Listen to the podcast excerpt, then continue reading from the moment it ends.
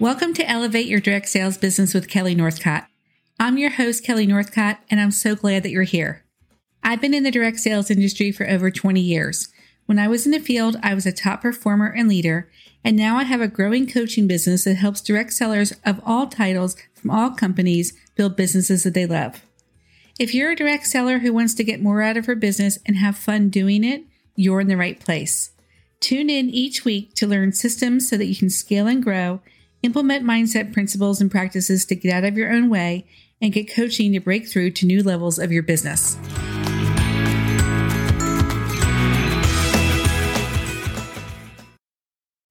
Welcome to my podcast. I am so excited to do this, and I know it's going to be a great resource for your direct sales business. On this episode, I'm going to share with you my story because when I was in the field, I like to check people out before I refer them to my team, and I imagine that you probably like to do the same thing. My direct sales journey started in 1996. I joined for the same reason most of you did. I fell in love with the product. I didn't expect to make a career out of this. I thought that I would do this for a couple of years, stock up on everything I needed for the rest of my life, and get some business experience. But it didn't take me long to realize that my direct sales business had more possibilities for my family than my teaching job did. When I started my business, my girls were in preschool, my husband was traveling a lot for his job, and I was commuting almost an hour to my school. As a teacher, I had no flexibility with my schedule. I missed out on my girls' activities at their school, and I couldn't travel with my husband. And heck, I couldn't even go to the bathroom when I wanted to. In order for me to reach my goals, I was told I had to play the numbers game and recruit. So I started recruiting anyone who was over 18, didn't live in my house, and was breathing. The first two criteria were company requirements, and I was willing to compromise on that third one. When someone was ordering a lot of product, I told her she should just get the kit instead. I figured that once they got in the door, they would fall in love with everything and want to work their business. But usually they barely did anything. I recruited hosts by telling them that all they had to do was buy the kit and I would do the party for them. They could have all the sales and all the bookings and I would do all the work. And a lot of times they didn't do anything besides ask me how to order products for themselves. Somehow, though, I managed to promote, get a title, walk across stage, and earn a trip. I looked like a leader, but I didn't feel like a leader and my team certainly didn't act like a team. They were a hodgepodge group of women who were over 18, didn't live in my house, and were breathing. And sometimes I'm not even sure if that last one was true. I planned out and ran team meetings that were poorly attended. So I wrote more training and offered more meetings because clearly they needed to know everything before they could do anything. But that didn't change things. I came up with incentives to get them to do something. I came up with incentives to motivate them to go for the incentives, but no carrot was ever enticing enough. So I kept playing the numbers game and working my own business by doing lots of parties and recruiting everyone and anyone.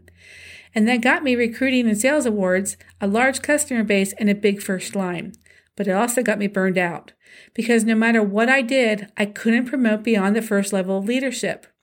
The effort I was putting into my business was not matching the money I was making. I was able to quit my teaching job, but I was now working more hours in one job than I did when I had two. And when I was at my girls' activities or traveling with my husband, I was distracted and I was constantly f- thinking about and working my business. And I still wasn't going to the bathroom whenever I wanted. So I took the advice if you can't change your people, change your people, and recruited more people who were over 18, didn't live in my house, and were breathing. By the time we boarded the cruise ship for my second incentive trip, I started to doubt that I was ever going to win the numbers game, and I was seriously considering quitting when we got home.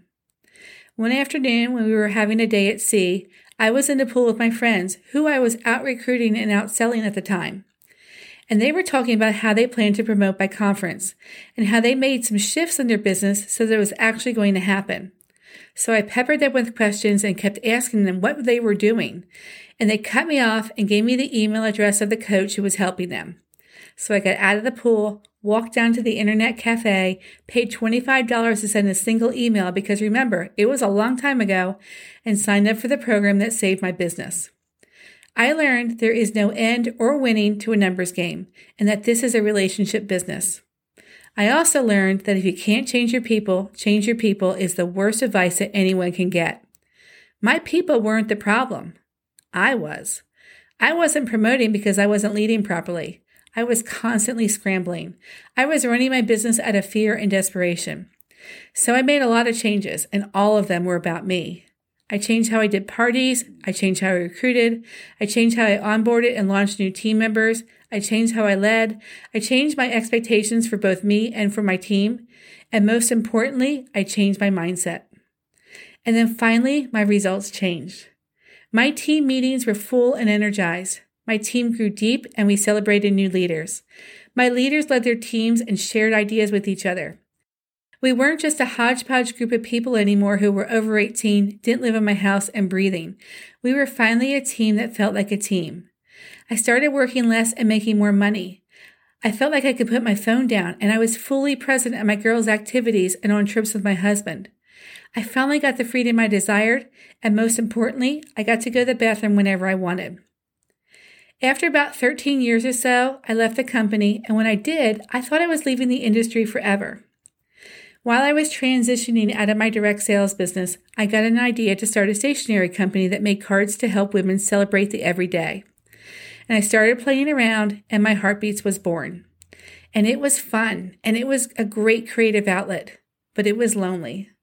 I was a solopreneur, and even though I was still very close with my friends and former team members and customers, it wasn't the same. Then, while I was on vacation in October of 2011, I stumbled upon a new company at a craft show. And by the time I walked back to my hotel, I created a list of potential team members and hosts and signed up when I got home. I wasn't looking to join another company. In fact, this was a terrible time for me to start something like this. I had a new business that wasn't even off the ground yet. Plus, our house was on the market and we were preparing to move from Virginia to Southern California. But I was so excited to be back in the industry and I jumped in head first. And in just a couple months, I was number three in sales for the company and got an invitation to the leadership event. The person who was supporting the field left the company a few months before the leadership event, and they hadn't found a replacement for her yet. So I asked if I could do it, and we worked out a dual role for me where I coached and trained the field and continued to build my own business and team for a year. Now, when we were moving, I knew I couldn't move, focus on my heartbeats, build my direct sales business, and coach and train an entire company. So I shut down the My Heartbeats website and packed away the cards. When my contract to work with the field was up, the company didn't want to renew it or replace me, even though the field and leader count tripled while I was in that role. And eventually I left and went to a jewelry company. In 18 months, I earned two trips and built a team, and then that company was bought by another direct sales company, and I decided to switch gears. When I was making this decision, I remembered how much I missed the industry when I left it before. So I dug out the boxes of my Heartbeats cards and I started creating new collections with direct sellers in mind. Because when I was in the field, I sent a ton of cards to my team, my peers, and my customers.